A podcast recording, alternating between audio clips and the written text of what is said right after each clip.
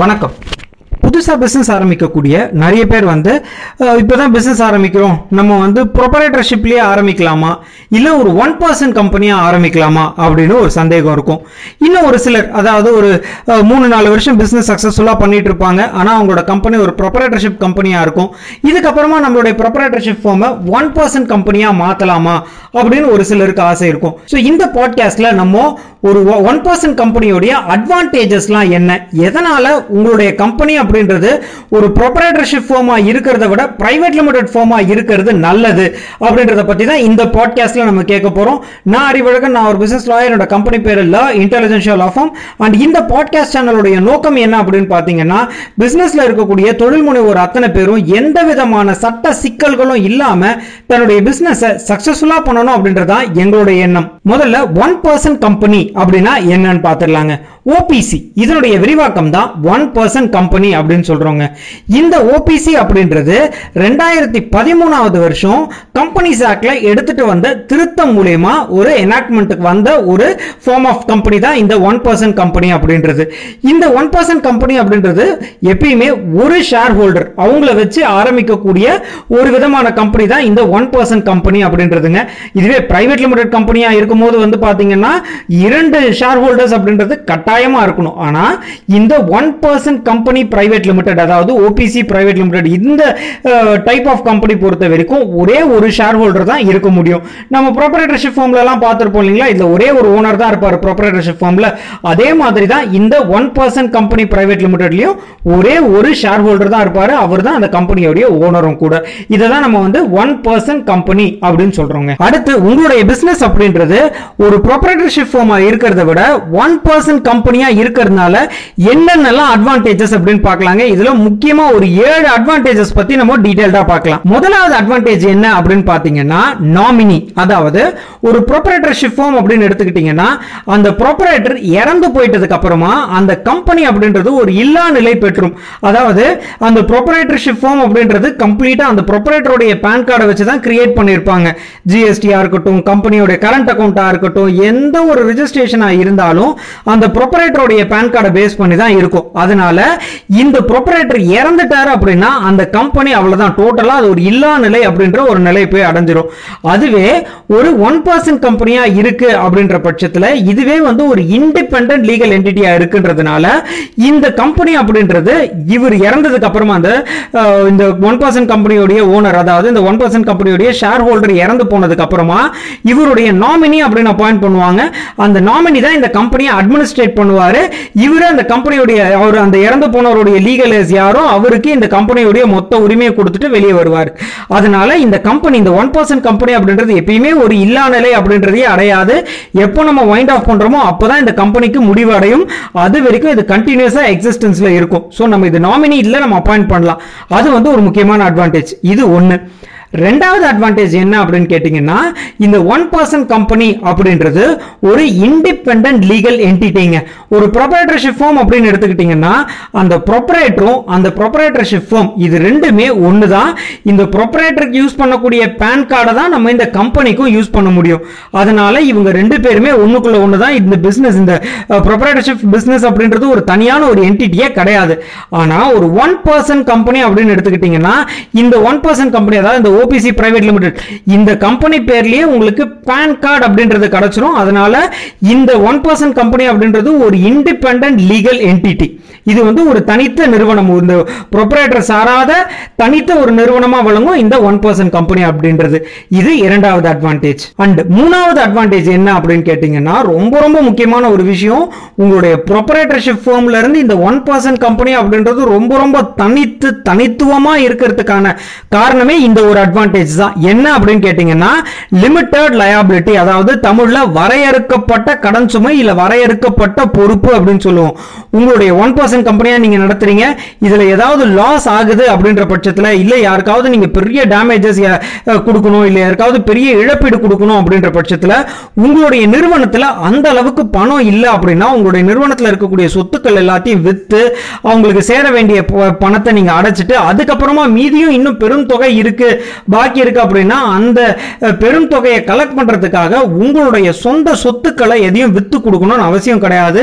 எந்த அளவுக்கு கம்பெனியில வந்து பணம் இருக்கும் அது வரைக்கும் கொடுத்தா போகிறோம் அதுக்கப்புறமா அந்த கம்பெனியை நீங்கள் வைண்ட் ஆஃப் பண்ணிடலாம் ஆனால் அதுவே உங்களுடைய ஒரு ப்ரொப்பரேட்டர்ஷிப் ஃபார்மாக இருக்குது அதில் இதே மாதிரி ஒரு சுச்சுவேஷன் ஏதோ ஒரு கடனாளிக்கு நீங்கள் பெரும் தொகை கடனாக கொடுக்கணும் இல்லை உங்களுடைய கஸ்டமருக்கு ஏதோ தப்பாக சர்வீஸ் பண்ணிட்டீங்க அவர் பெரும் தொகை இழப்பீட்டாக கேட்குறாரு அப்படின்ற பட்சத்தில் அந்த அளவுக்கு கம்பெனியில் பணம் இல்லைன்னா நீங்கள் ப்ரொப்பரேட்டராக உங்களுடைய சொந்த சொத்தை விற்று கொடுத்து தான் அந்த கடனை அடைக்க வேண்டியிருக்கும்.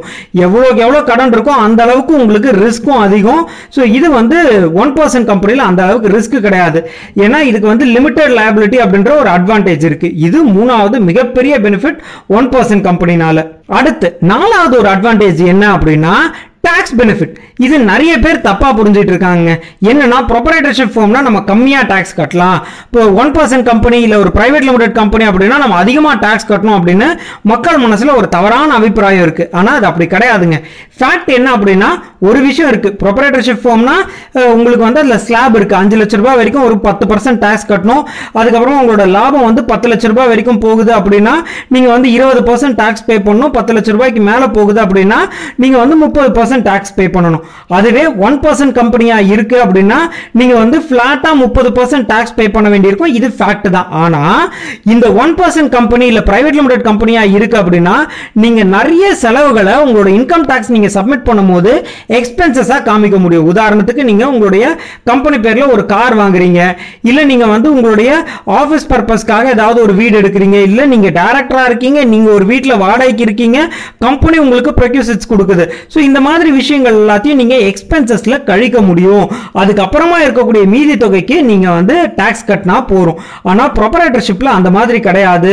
இந்த மாதிரி நீங்க உங்களுக்காக உங்களோட ஆஃபீஸ் பர்பஸ்க்காக நீங்க வண்டி வாங்குறீங்களோ இல்ல நீங்க வந்து உங்களோட வீட்டு வாடகையா இருக்கட்டும் இல்ல நீங்க ஏதாவது வெளியூருக்கு டிராவல் பண்றீங்க இந்த மாதிரி விஷயத்துக்குலாம் நீங்க எக்ஸ்பென்சஸா கழிக்க முடியாது. அதுவே ஒரு ஒன் பர்சன்ட் கம்பெனியா இருக்கு. நீங்க அதுல டைரக்டரா இருக்கீங்கன்னா டேரக்டருடைய நிறைய எக்ஸ்பென்சஸை ப்ரெக்யூசிட்ஸா கம்பெனி வந்து ஏத்துக்கும். ஸோ இது வந்து ஒரு பெரிய அட்வான்டேஜுங்க டாக்ஸ் வந்து கொஞ்சம் கம்மியா கட்டுறதுக்கான மிகப்பெரிய ஒரு அட்வான்டேஜ் இந்த ஒன் பர்சன்ட் கம்பெனி அடுத்து ஐந்தாவது பெனிஃபிட் என்ன அப்படின்னு பாத்தீங்கன்னா நீங்க இந்த கம்பெனி பேர்லயே உங்களால ப்ராப்பர்ட்டிஸ் வாங்க முடியும். அதாவது நீங்க வந்து ஒரு ஒன் பர்சன்ட் கம்பெனி வச்சிருக்கீங்க. பிசினஸ் வந்து நல்லா போயிட்டு இருக்கு. ஆனால் ஒரு வாடகை இடத்துல இருக்கீங்க அந்த இடத்த நீங்களே சொந்தமா வாங்கலாம்னு நினைக்கிறீங்க அப்படின்னா நீங்க இதை கம்பெனி பேர்லேயே வாங்க முடியும். ஒன் பர்சன்ட் கம்பெனியாக இருக்குது அப்படின்னா. அதுவே நீங்க வந்து ஒரு ப்ரொபரேட்டர்ஷிப் ஃபார்மாக இருந்ததுன்னா நீங்க கம்பெனி பேர்லலாம் ப்ராப்பர்ட்டி வாங்குறதுக்கு வாய்ப்பே கிடையாது. எது நீங்க வாங்குறதா இருந்தாலும் அது ஒரு மூவபிள் ப்ராப்பர்ட்டியா இருந்தாலும் சரி இம்மூவபிள் ப்ராப்பர்ட்டியா இருந்தாலும் சரி அதாவது ஒரு வீடா இருந்தாலும் சரி நிலமாக இருந்தாலும் சரி நீங்க ஆபீஸ் பர்பஸ்க்காக கார் வாங்கினாலும் சரி பைக் வாங்கினாலும் சரி எல்லாமே உங்களுடைய பர்சனல் பேர்ல தான் வாங்க முடியும். கம்பெனியோட பேர்ல வாங்க முடியாது. கம்பெனி பேரில் நிறைய அசட்ஸ் இருந்ததுன்னா உங்களோட கம்பெனியோட வேல்யூவும் கூடும். ஸோ இந்த மாதிரி நிறைய அட்வான்டேஜஸ் வந்து இந்த ஒன் பர்சன்ட் கம்பெனியில் இருக்கு. ஸோ இது வந்து ஐந்தாவது அட்வான்டேஜ் அடுத்து ஆறாவது அட்வான்டேஜ் என்ன அப்படின்னு பார்த்தீங்கன்னா சோஷியல் ரெக்கக்னிஷன் அண்ட் கிரெடிபிலிட்டி அப்படின்னு சொல்லுவாங்க. சோஷியல் ரெக்கக்னிஷன் அப்படின்றது என்ன? கிரெடிபிலிட்டின்றதுனா என்னன்னா நீங்கள் நீங்க வந்து ஒரு பொதுவா வந்து ஒரு ஒன் பர்சன்ட் கம்பெனியா வச்சிருக்கீங்க அப்படின்னா பொதுமக்கள் கிட்டயோ இல்ல வந்து உங்களோட கஸ்டமர்ஸ் கிட்டயோ வெண்டாஸ் கிட்டயோ உங்களோட கம்பெனியை பேரு சொல்லும் போதே ஓ ஒன் பர்சன்ட் கம்பெனியா பிரைவேட் லிமிடெட் கம்பெனியா பரவாயில்லைங்களே பெரிய கம்பெனியா இருக்கும் போலியே அப்படின்னா உங்க மனசுக்குள்ள ஒரு இம்ப்ரெஷன் வரும். ஏன்னா இந்த private limited company OPC private limited இந்த வார்த்தையெல்லாம் பார்க்கும்போது அவங்க மனசுல ஆல்ரெடி பிரைவேட் லிமிடெட் கம்பெனியா ஒரு பெரிய கம்பெனின்ற இம்ப்ரெஷன் இருக்கிறதுனால உங்களோட கம்பெனியோட இந்த பிரைவேட் லிமிடெட் இல்ல ஓபிசி பிரைவேட் லிமிடெட் அப்படின்ற இந்த வார்த்தையை பார்க்கும்பொழுது இதுவும் பெரிய கம்பெனி அப்படின்ற இம்ப்ரெஷன் பார்க்கும்பொழுதே கிடைச்சிரும். ஸோ அதுவே வந்து உங்களுடைய கம்பெனியோடைய கிரெடிபிலிட்டியை பில்ட் பண்றதுக்கு அதாவது உங்க கம்பெனி மேல கஸ்டமர்ஸ் கிட்டயோ வெண்டாஸ் கிட்டயோ ஒரு நம்பகத்தை நம்பகத்தன்மையை பில்ட் பண்றதுக்கு இது ஒரு வாய்ப்பு அமையும். அதுவே ஒரு ப்ரொபரேட்டர்ஷிப் ஃபார்ம் அப்படின்னு எடுத்துக்கிட்டீங்கன்னா ப்ரொபரேட்டர்ஷிப் ஃபார்ம்னாலே ரொம்ப சின்ன லெவல்ல சின்னதாக ஒரு பிசினஸ் பண்ணிட்டு இருக்காரு. பெரிய ஆர்கனைஸ்டு ஸ்ட்ரக்சர்லாம் கிடையாது. கார்பரேட்லாம் இல்லை இவரு. ஒரு சின்ன ஒரு லெவலில் ஒரு பிசினஸ் ஒரு செல்ஃப் எம்ப்ளாய்ட் மாதிரி பிஸ்னஸ் பண்றாரு. அப்படின்ற மாதிரியான ஒரு இம்ப்ரெஷன் தான் கிடைக்கும். நீங்க பெரிய பெரிய வெண்டாஸ் ஏதாவது மீட் பண்றதுக்கு ஆப்பர்ச்சுனிட்டி கிடைச்சதுன்னா கூட அந்த இடத்துல நீங்க உங்க விசிட்டிங் கார்டை கொடுத்தீங்கன்னா இது ப்ரொபரேட்டர்ஷிப் ஃபார்ம் அப்படின்னு தெரிஞ்சதுன்னா அந்த அளவுக்கு உங்க மேல பேசும்போது பார்க்கும் போதே கிரெடிபிலிட்டி அப்படின்றது வராது. ஸோ இது வந்து ஒன் பர்சன்ட் கம்பெனியில் இந்த சோஷியல் ரெக்கக்னிஷன் அண்ட் கிரெடிபிலிட்டி அப்படின்றது ரொம்ப ஈஸியாக பில்ட் ஆகும் இது மிகப்பெரிய ஒரு அட்வான்டேஜ் இது ஆறாவது. அடுத்து ஏழாவது அட்வான்டேஜ் என்னன்னா ஈஸி லோன் அதாவது பேங்க் மூலியமா நீங்கள் ஒரு ப்ரொபரேட்டர்ஷிப்பாக நீங்கள் ஒரு ப்ரொபரேட்டர்ஷிப் ஃபார்மாக நீங்கள் வந்து பிஸ்னஸ் பண்ணிட்டு இருக்கீங்கன்ற பட்சத்தில் ஒரு பிஸ்னஸ் லோன் அப்படின்னு போய் கேட்டிங்கன்னா உடனே கிடைக்காது. ரொம்ப கஷ்டம் கிடைக்கிறதுக்கு கொலாட்ரல் இல்லாமல் வாய்ப்பே கிடையாது. கொடுக்கவே மாட்டாங்க.